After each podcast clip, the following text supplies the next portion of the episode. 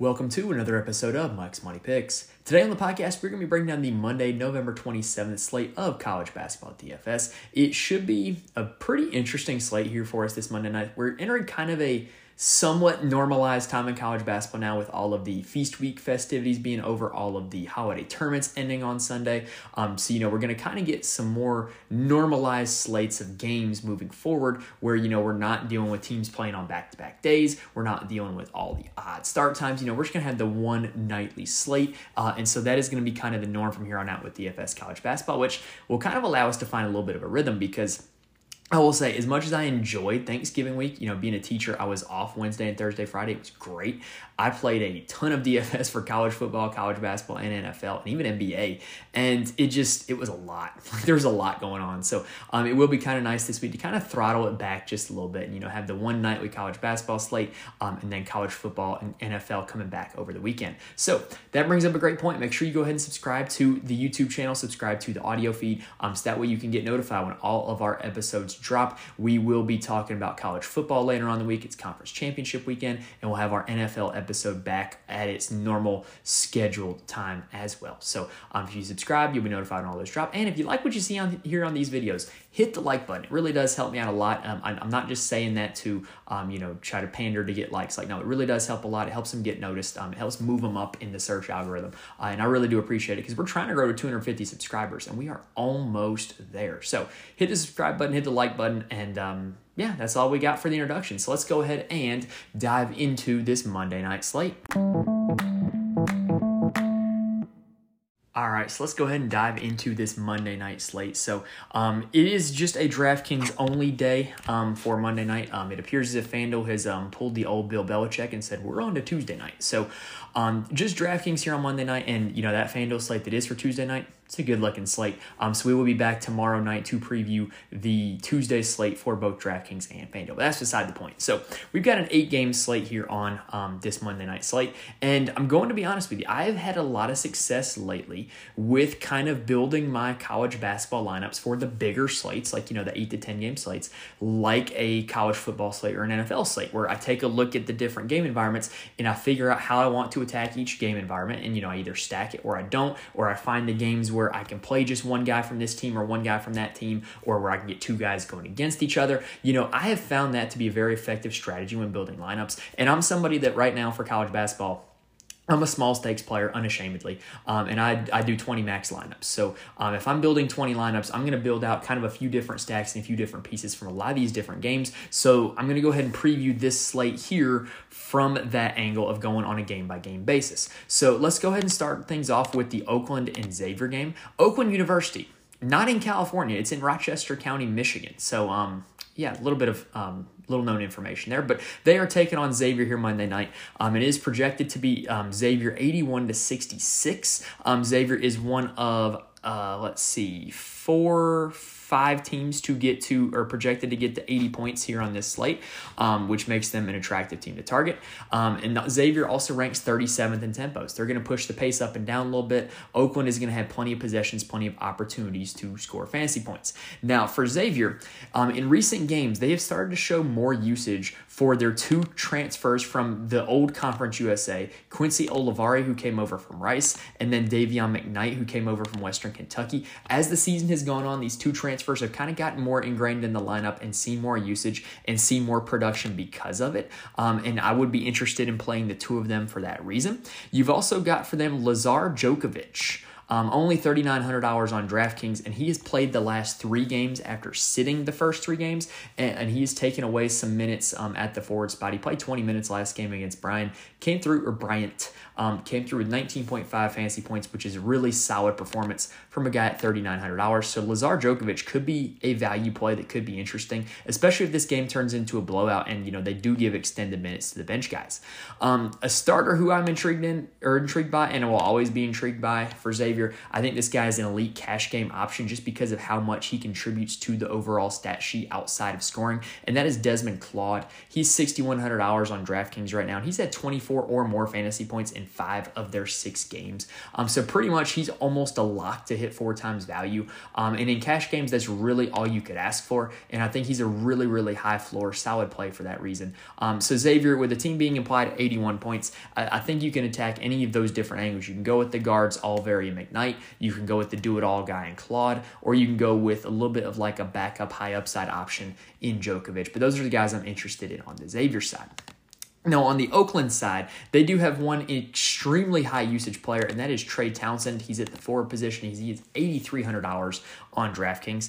Um, and we've seen forwards score well against Xavier so far this season. You know, we saw it with Zach Edey and Keion Brooks. Now, Trey Townsend is not Zach Edey or Keion Brooks, but, you know, if the trend continues of Xavier kind of being a little bit of a weak rebounding team, um, then, you know, Townsend should be able to take advantage of that. He averages 8.7 rebounds a game, and he's gotten double digit shots in every game Oakland has played so far.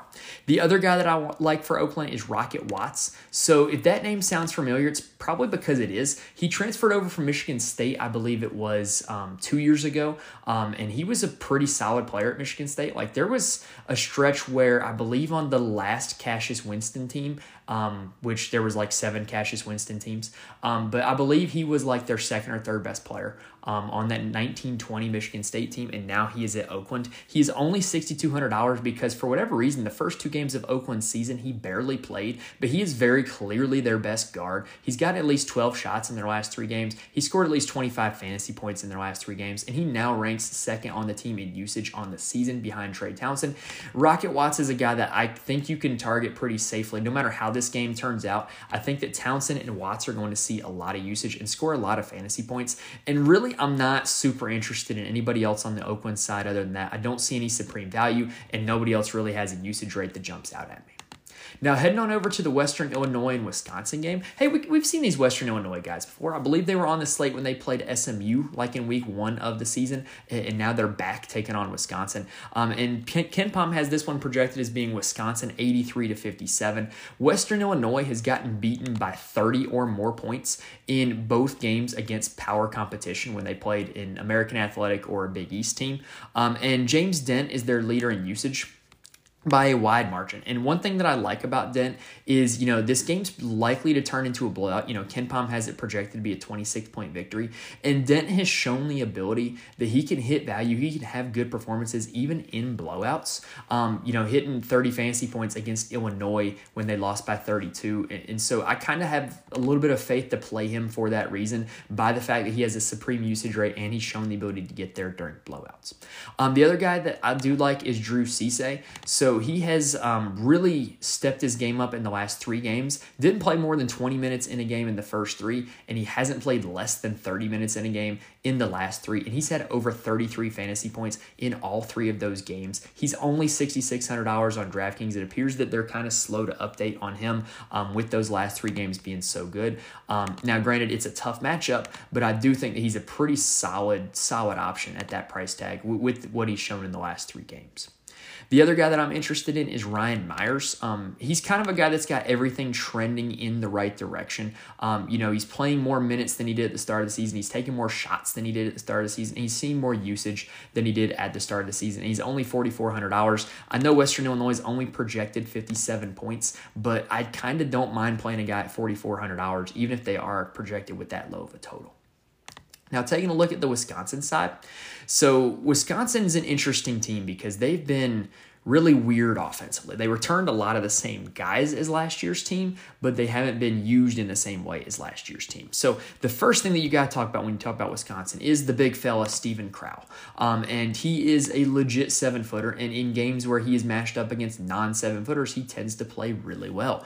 Um, and Western Illinois only has one guy in their rotation who's above six eight, and that is Drew Cisse, who we already talked about. So if Cisse gets in foul trouble, Steven Crowl is going to have a definite mismatch down low. He's going to have a big time size advantage, and that could lead to a big performance. Now, Tyler Wahl is the guy that I probably like the most on this Wisconsin team just because he's got everything going in the right direction. He was really good at the start of last season, like routinely putting up 30 and fantasy or 30 and 40 fantasy point nights. Um, and he's starting to get back to that with over 26 in his last three.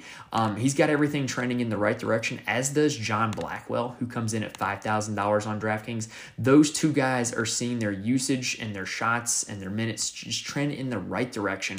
Whereas on the other side things, you have Chucky Hepburn, who is their starting point guard, and you have AJ Storr, who is kind of their scorer, who are trending in the wrong direction in terms of usage. So if I am playing anybody from Wisconsin, um, it would probably be Crowl with nobody on the other side of Western Illinois, or it would be like a Wahl or a Blackwell with a Western Illinois guy on the other side, and hopefully that you know they push this game a little bit um, and and let you know the Wisconsin guys reach their ceiling by keeping it close enough for them to play in the second half.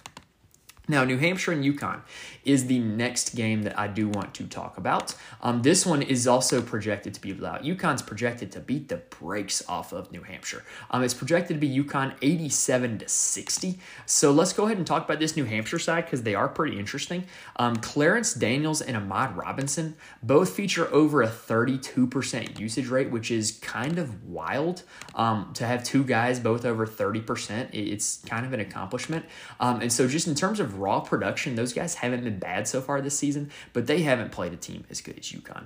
Um, and then you also have Christian Moore, who was just inserted into the starting lineup last game. Um, and I could see him as having a little bit of upside. Like, I don't know. I mean, he is in the starting lineup, but I don't know what he's going to do with it. He's only had one game this season where he's eclipsed um, 15 fantasy points. So, but but he is a guy that they clearly have the faith in to put him in the lineup. And then Trey Woodyard for New Hampshire is going to be a popular value play. He's only $3,500. He averages well over four times value for his salary. Um, and he is a forward who plays a ton of minutes. He doesn't exactly have a high usage rate. He doesn't exactly do a whole lot in those minutes. Um, he, he's a member of the cardio club, but at $3,500, you've got a guy who's going to be out there on the floor in a game that's going to feature a lot of possessions. That's that's not a terrible option.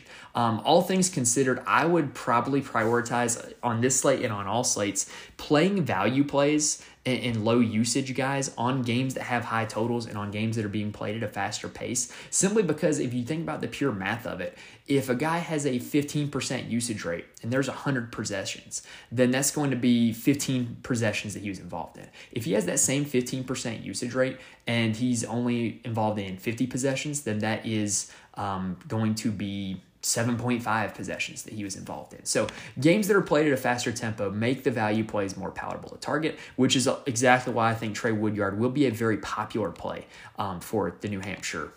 I don't know what their mascot is for New Hampshire here on Monday night.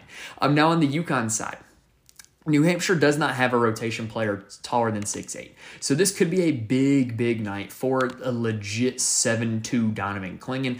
Um, the only concern with Clingan is how many minutes he plays he's very prone to foul trouble and he is not in the best physical shape. So he very rarely plays more than um, 20 to 25 minutes in a game. His season high is 30 minutes against Indiana, and um, it wasn't a great fantasy output then. It was just him and Kel'el Ware, who's also a seven footer, kind of going up against each other and matching minutes for each other in that game. But Clingan, in a game where he has a supreme size advantage is a very high upside option. If he gets to 25 minutes, he can give you legitimate 50 fantasy points because that's the kind of upside he brings when he plays a lot of minutes and when he has a mismatch. Now, if you don't want to play Clingan, if you're concerned about him not playing a lot of minutes, then you could also be interested in playing Samson Johnson, who's going to have the same matchup and is only $4,300. When Clingan was in foul trouble against Texas, Johnson played 27 minutes and had 31 fantasy points. He's another guy like Clingan that can put up fantasy points in bunches and play it well over a fantasy fantasy point per minute. So he is a guy that is intriguing for me also. But we got to talk about with UConn Tristan Newton. So Tristan Newton has been probably in terms of players that are just on this slate, he's been the best player in, the last week. Um, you know, Stephon Castle, who's likely to be a lottery pick for this UConn team, he went out with an injury four games ago, and so they played four games without him. And in those four games, Tristan Newton has averaged a 30% usage rate. He's had two games above 50 fantasy points in that um, same span. So you're getting a guy who probably has the highest upside of anybody on the slate in a spot where his team's projected 87 points, and he's a guy who averages over seven rebounds and over six assists a game. So eh, to me, everything lines up perfectly for Tristan Newton to be one of the supreme pay up options on the slate at $9,400. Now, the other guy that I do like from UConn is going to be Hassan Diarra. We mentioned the Stephon Castle injury. Well, the other guy who has stepped his game up since that injury has been Hassan Diarra. Um, he's averaging about 22 fantasy points per game in his last three games. He's only $4,000. UConn is again projected 87 points in this one. So um, if you think he just gets a piece of that 87, then $4,000 does not take a lot to pay off that price tag. All right, that does it for the first four games. So let's take a quick breather and then let's talk about the later four. So I realized like right after I said it that I messed up there and I meant the first three games, not the first four games. Uh, imagine that a high school math teacher making a very simple math mistake like that. Anyway, um, before we get started with the last five games, I do want to mention there are places where you can find more information from me. First off, you can follow me on um, the site formerly known as Twitter um, at Mike's Money Picks is my handle on there. I tweet out the DFS rundown for every college basketball and college football slate, um, and then I'm also quick to update if there's any injuries or anything that changes my opinion on players. I'm usually pretty quick to get it out there. Um, so give me a follow on there. I'm also in the Fantasy Corner Discord. Link is in the description on YouTube and on the audio feed. Um, there's a lot of smart people in that Discord. It's 100% free, um, and we talk about all the different sports: college basketball, college football, NFL. There's even some guys in there that have helped me get better at NBA. Um, it's a lot of fun to be a part of that community, and we've uh, had a lot of people win some money in there in recent weeks. And so, um, love to have more people in there. Join the discussion, bounce ideas off each other, talk about plays, talk about strategy, all that stuff stuff. Um, and then also, I do write up a full article for every college basketball DFS slate and every college football DFS slate, and it is available on my Patreon, patreon.com slash Mike's Money Picks. I highlight my core plays as well as kind of my attack strategy for building my lineup um, and just kind of how I'm approaching each slate. And I'm not going to guarantee that you can subscribe to that and instantly win GPPs, but I share a lot of information on there, um, and hopefully it'll help you get better at you know playing DFS for college football and college basketball, which are two of the more undercovered sports where I do think there is an edge by you know doing research and you know having information. Um, and then lastly, you can get um, if you're looking for anything new um, head on over to signupexpert.com slash Mike's Picks. You can get the best offers and promo codes for any DFS, player prop, or sportsbook site that is available in your area at signupexpert.com slash Mike's Picks. Um, so if you're looking to be a new user to any of those sites, give it a shot. Um, and plus, it'll show me some support by using my links as well. Um, but you are guaranteed to get the best offers um, if you want to try anything new here this season. All right, so let's go ahead and pick back up right where we left off. We're going to talk about the Rutgers and St. Peter's game. This one is projected to be St. Peter's, or I'm sorry, it's projected to be Rutgers, um, 66 to 52. Um, is what KenPom is projecting. Now, if there were one game on the slate to just put a big fat X through it, not unlike an Iowa Nebraska football game, this would be that game. Um, just, you know, very low total. Both of these teams are better defensively than they are offensively, and both are outside of the top 250 in tempo rating on KenPom. So you're getting two s- slow tempo teams that play good defense, and it's just not going to be a great environment for a lot of scoring. Now, St. Peter's, um, DraftKings has. Um, they've kind of messed up because if you notice here on my screen, they have seven players in the player pool on DraftKings, and that is not their entire roster. St. Peter's is missing some players in the DraftKings pool, and, and I really hope DraftKings fix it because some of them are they're like they're better players. Um, you know, to name a few, um, looking from their KenPom page um, and then looking at, you know, the DraftKings roster, here are the guys that I found that were missing.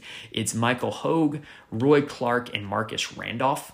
Um, and so those three guys who play a large role in the team um, are not here on DraftKings. There's also a guy um, in Corey Washington that did not play in their most recent game and he is at $3,700. He does not have an out icon next to his name. Um, so DraftKings has really kind of dropped the ball here with St. Peter's. But from the guys that are left, um, Latrell Reed does lead the team in usage, whether you know the guys are on the DraftKings slate or not. He does lead the team in usage. He is playable um, for that reason, but you know they are only projected 52 points, so that, that it's kind of a tough sell to play a guy at $6,200 um, who is you know that. Um, that high priced um, on that low of a projection, I should say. Um, and then you have Brent Bland, who is down here at $3,700. Um, and he is turning into one of their bigger minutes guys. Um, you know, doesn't do a whole lot with it, except in the Fairleigh Dickinson game where he had 24 fantasy points. So maybe at $3,700, he might be a guy who's worth a dart throw. But I, I, again, I think you can just totally cross off this game and be okay with it. On the Rutgers side, you kind of know what you have in their in their um, big three guys or big two guys, I should say.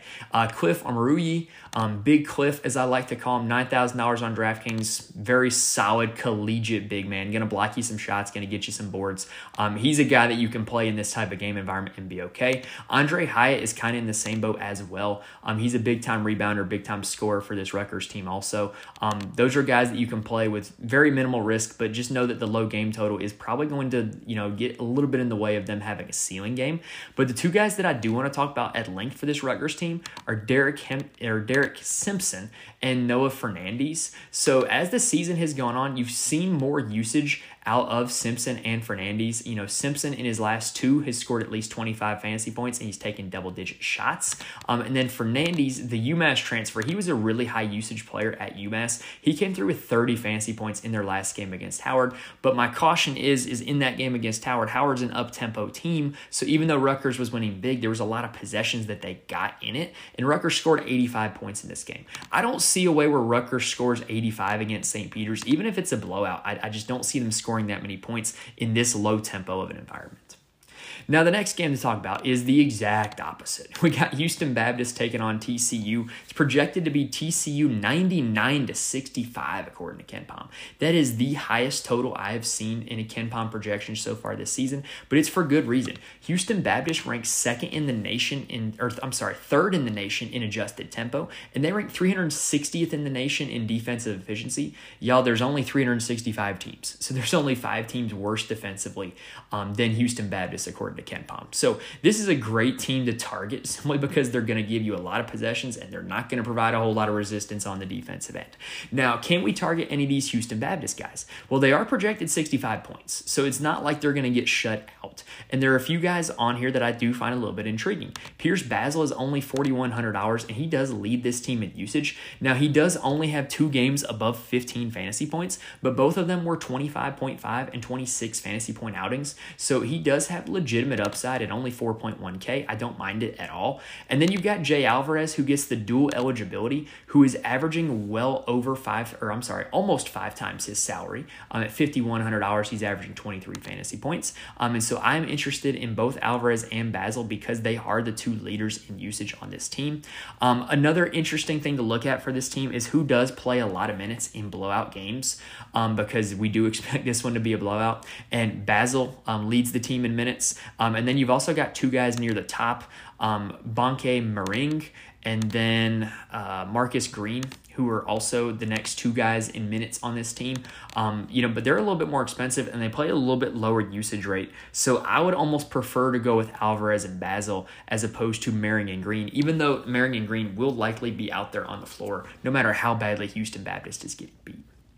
Now, on the TCU side of things, that 99 point projection is really enticing because you got to feel like there's just a lot of slices of this pie that you can have, right? Um, so, to me, this is a team where if you're target like if you're going to pick any team to target multiple guys from let it be the team that's going to you know score 99 points and let it be guys that kind of work well off of each other right so here are the guys that are doing a whole lot for tcu right now Right now, Avery Anderson is actually their leader in usage rate. He's a transfer from Oklahoma State. He comes off the bench, so he doesn't play, you know, super big minute loads, but when he's out there, he has the ball in his hands and he is scoring and he is assisting it. So maybe in a blowout, could he see a little bit more of a boost because he comes off the bench? I think it's a possibility, but I think that there are four core starters who play a lot of minutes have all really got to be in play for this game. You've got Emmanuel Miller at 8.2K on DraftKings. Um, I don't think think Houston Baptist has anybody who can match up with his athleticism down low. You've got JaKobe Coles, who kind of operates at the five spot for TCU and has had some ceiling games so far this season with 38 points in a blowout against um, Abilene Christian, or no, Alcorn State that game was against. 38 points against Alcorn State for JaKobe Coles. You've got Jameer Nelson Jr. Um, yes, he is the Jameer Nelson son, which made me feel old because I remember as a kid watching college basketball, watching Jameer Nelson at St. Joe's. Um, but Jameer Nelson Jr. is a guy who fills up the stat sheet, gets a lot of steals, gets a lot of assists as well. Um, and so he's a guy that you can play. Um, and then Micah Peavy uh, feels like he's been in college forever, um, is a pretty consistent performer who I think you can play also.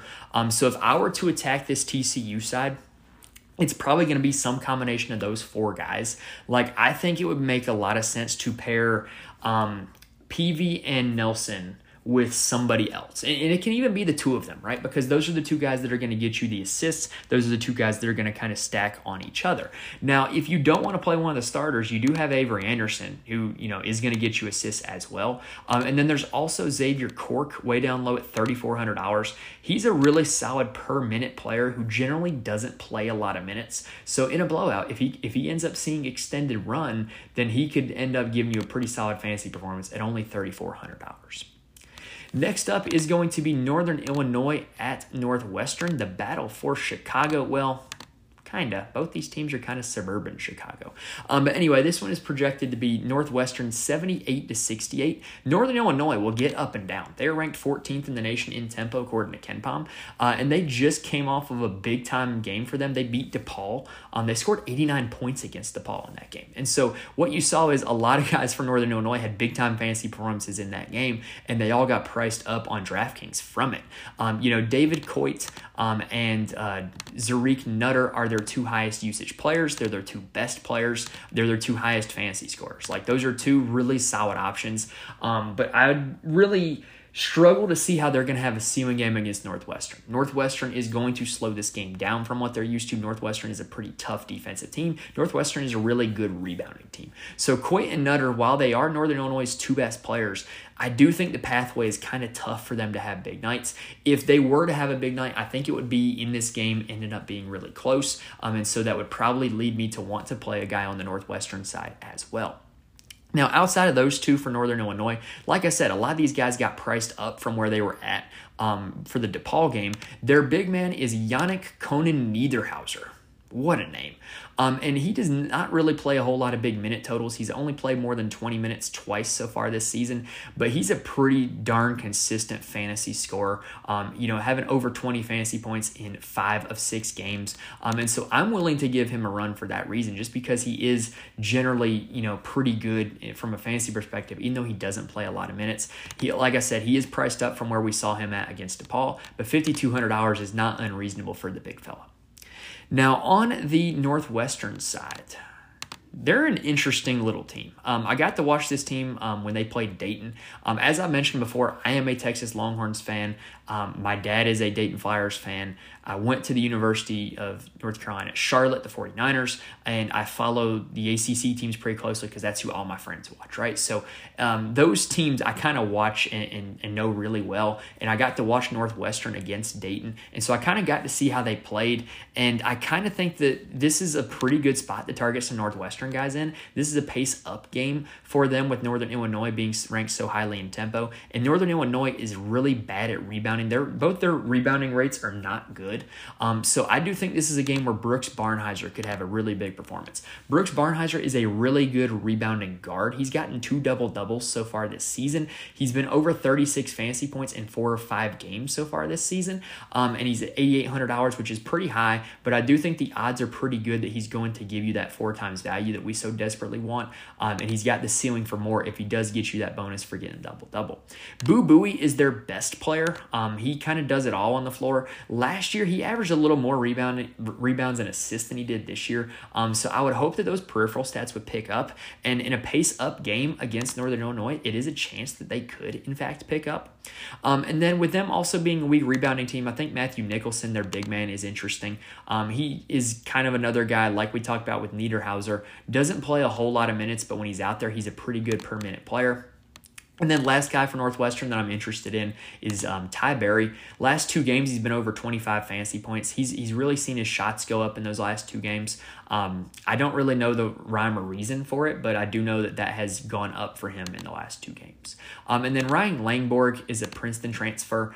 I just think he's good. Like just watching him, like he's a good basketball player. Um, and so I'm kind of willing to play him for that reason as well, even though 6,600 is probably more than I would be willing to pay for him. I, I, if he came in at like 5,900, I think that would be a really good price for him. All right, now let's go ahead and talk about the last two games of the slate, the, the out west games. We got Eastern Washington taking on Washington State, and this one is projected to be Washington State 82 to 68.